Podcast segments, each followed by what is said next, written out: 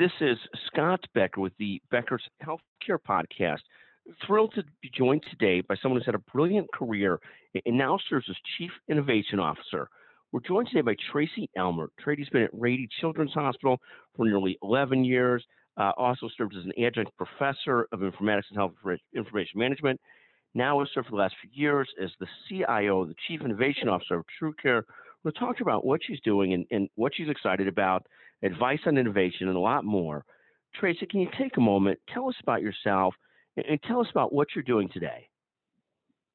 Yes, thank you so much, Scott, for having me and for that beautiful intro. You know, I, I, am, as you mentioned, the Chief Innovation Officer for TrueCare. We're based in beautiful North San Diego County. Um, couldn't ask for a better place to be.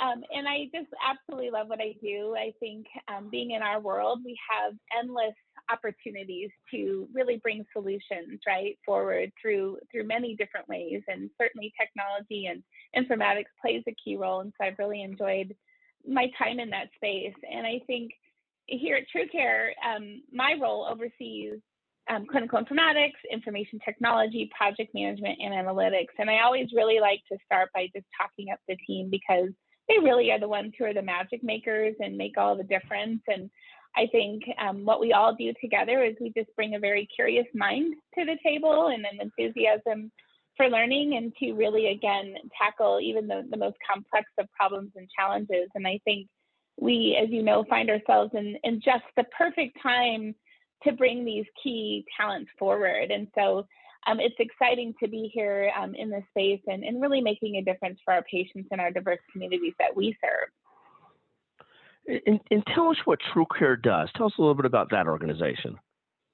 Oh, thanks for asking. Yeah, we, um, you know, we are a community health center, and we have 11 beautiful state-of-the-art um, clinics located throughout Southern California, most of which in North San Diego County. We offer many diverse services, um, of course, starting with prime focus on primary care and prevention um, and care. Um, and of course, we also offer dental care, pediatric support, women's health, and behavioral health, which is really most critical, especially the times we find ourselves in. And we're very proud to, to serve, you know, the highest quality of care and assuring all the while that it's not just accessible, but affordable. And really um, tackling you know all the ways in which we can provide care whether in the four walls or now um, doing so more so in a virtual way. And so that's been a big shift for us in the last obviously 18 months since the pandemic evolved. And very proud again to represent and support our community at large just fantastic. Talk a little bit about community health centers today and, and what you're seeing with COVID 19. Give us a sense of what you're seeing today vaccine hesitancy? Is COVID 19 up? What, what are you seeing out there today? No, that's a great question. I think that, you know, certainly the continued focus for us as a health center has never been more powerful. Where, again, we serve our patients here in, in our clinics, but it's so much about our outreach and really going to where patients are and doing our best to meet them where they are. And education and support and all the different ways we can provide it are a huge huge way in which we can engage our patients to allow them to have less vaccine hesitancy, to better understand how a healthier community supports them, or healthier patients supports a healthier community, and they all are intertwined. And I think what makes community health and what we do, even I will say more special, is it's more than just healthcare. It's community care. It's the whole person wellness. And I love how we serve and do outreach around supporting um, food insecurity, supporting homelessness, so making sure we are critically and strategically aligned with other organizations who serve serve those who need it most, um, and really again looking at the whole whole needs of our patient, right? And that I think is what makes community health even more special and heart. It's always heartfelt, compassionate care that's being offered, but it's all those other outreach activities that just really define this critically different. In, in the role of Chief Innovation Officer for a, a, a, a great system community health centers, how do you focus your efforts and, and tell us what you're most excited about currently? Um, well, certainly, as you just were hearing me chat, chat the mission-driven focus is really where it begins. And of course, we have a key strategy and, and a plan that we follow, and that gives me a lot of emphasis around the priorities. And I think as we use that to help us define efforts, you know, my focus is certainly on the whole plan, but it will always start with people and our team. And I think, you know, frankly, it's never been a more important time for us to really focus on on team and taking care of them. And I think it's always been important to offer an environment that's engaging and and to really focus around balance of work with life. Yet, as you know, I mean, now more than ever, it's so critical for us to find a way to support our team and their health and well-being beyond the way we always have. And I think I'm excited really about what we're doing around looking at the flexibility with how folks work, for example. You know, the pandemic brought about a need for more of a remote workforce. That was not a standard model of working in our world, you know, 18 months ago or 20, two, like two years ago now. Now we're actually focused on structured, sustainable programs that support that. But I think, as you would agree, it's so critical to not lose the connection, right? As some folks go to work remote, whether full time or part time, it's so critical to remember that what we're in it for, who we are, what how powerful we are together, and finding again that that's where the structure and formality comes in to make sure we maintain that super connect, connectedness.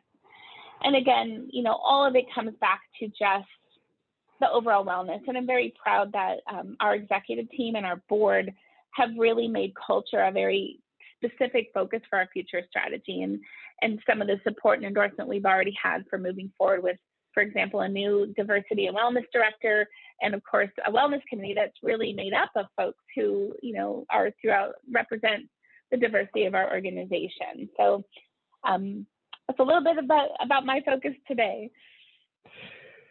Well, that's fantastic, though. And, and take a moment on. You've had a great leadership career. What advice would you give to emerging leaders? First and foremost, I think it's so critical to have a mentor and someone who isn't just there to give you the standard career advice, but also create like a, tribe, if you will, around you that that will tell you the good, but also the hey, here's what you really need to work on, and, and be unafraid to take the advice that maybe will feel uncomfortable at times, right? You know, and I think that's how what shapes us is all the things doing great, that's wonderful, but what are the things we could do better? And I think having a mentor is someone you can entrust and and seek that type of advice from ongoingly. I also think that it's important to remember as, as you emerge in, in the leadership career and, in, and just in your expertise or knowledge, it's true that we really never stop learning. And I really think it's important to always maintain a curious and open mind. And as I like to say, always be in discovery mode, right? I think there's a lot to gain with that. And then finally, I would say always be authentic. I think, you know, being true to thyself is really just the way to go, way to lead, way to be, and it's it's really where your character shines. And I think um, it just makes a big difference in, in how we how we advance within our, our career, but most important, how others see us and how they will find us more supportive and, and approachable if we are always who we who we are authentically are. But I, I think that's fabulous. So really, three pieces of advice is find mentors uh, it's just so helpful on so many levels. It's like finding an executive coach, a personal coach, find a mentor, whatever you can, and more of a tribe than any single mentor. Second is this concept of voracious learning. Never stop learning. Be curious, enjoy it, find it interesting, learn, and and and third, this concept of authenticity. And we were just talking about this with one of our kids interviewing, and and well, you have to dress up, well, you have to behave well you, you, have to be yourself. The more that you're yourself, the be, the more real it is. The more you're trying to speak in slogans or be something you think somebody wants you to be, the worse you are. The more that you're your authentic self, that's a far better place to be, isn't it? Absolutely. And it's funny, I was thinking that, you know, about how that's the number one interview point of advice is just be you. And and you think to yourself, well, what does that mean? And then you realize, oh, it's just be you. And I think that it for me has always served to, to be a great way to always approach any change in life is, is just be me. That's, that's who you are. Be proud. A hundred percent. It's it's really true, and you hear this when people are themselves. It sounds right. When they try and be somebody else or try and fit into a different spot, it comes off stilted or awkward, and, and it just isn't. Right. It doesn't mean you don't have to behave better when you're in public and be uh, maybe you're more grown up version of yourself, but it's really being yourself though anyways, mm-hmm. Tracy, what a pleasure to visit with you. I want to thank you for taking the time with us to join us today and to tell us about True Care and community health centers and just what you do. And, and thank you very, very much for joining us on the Becker's Healthcare Podcast. What a pleasure to visit with you. Thank you so much, Scott. I really appreciate your outreach and, and for taking the time to talk with me.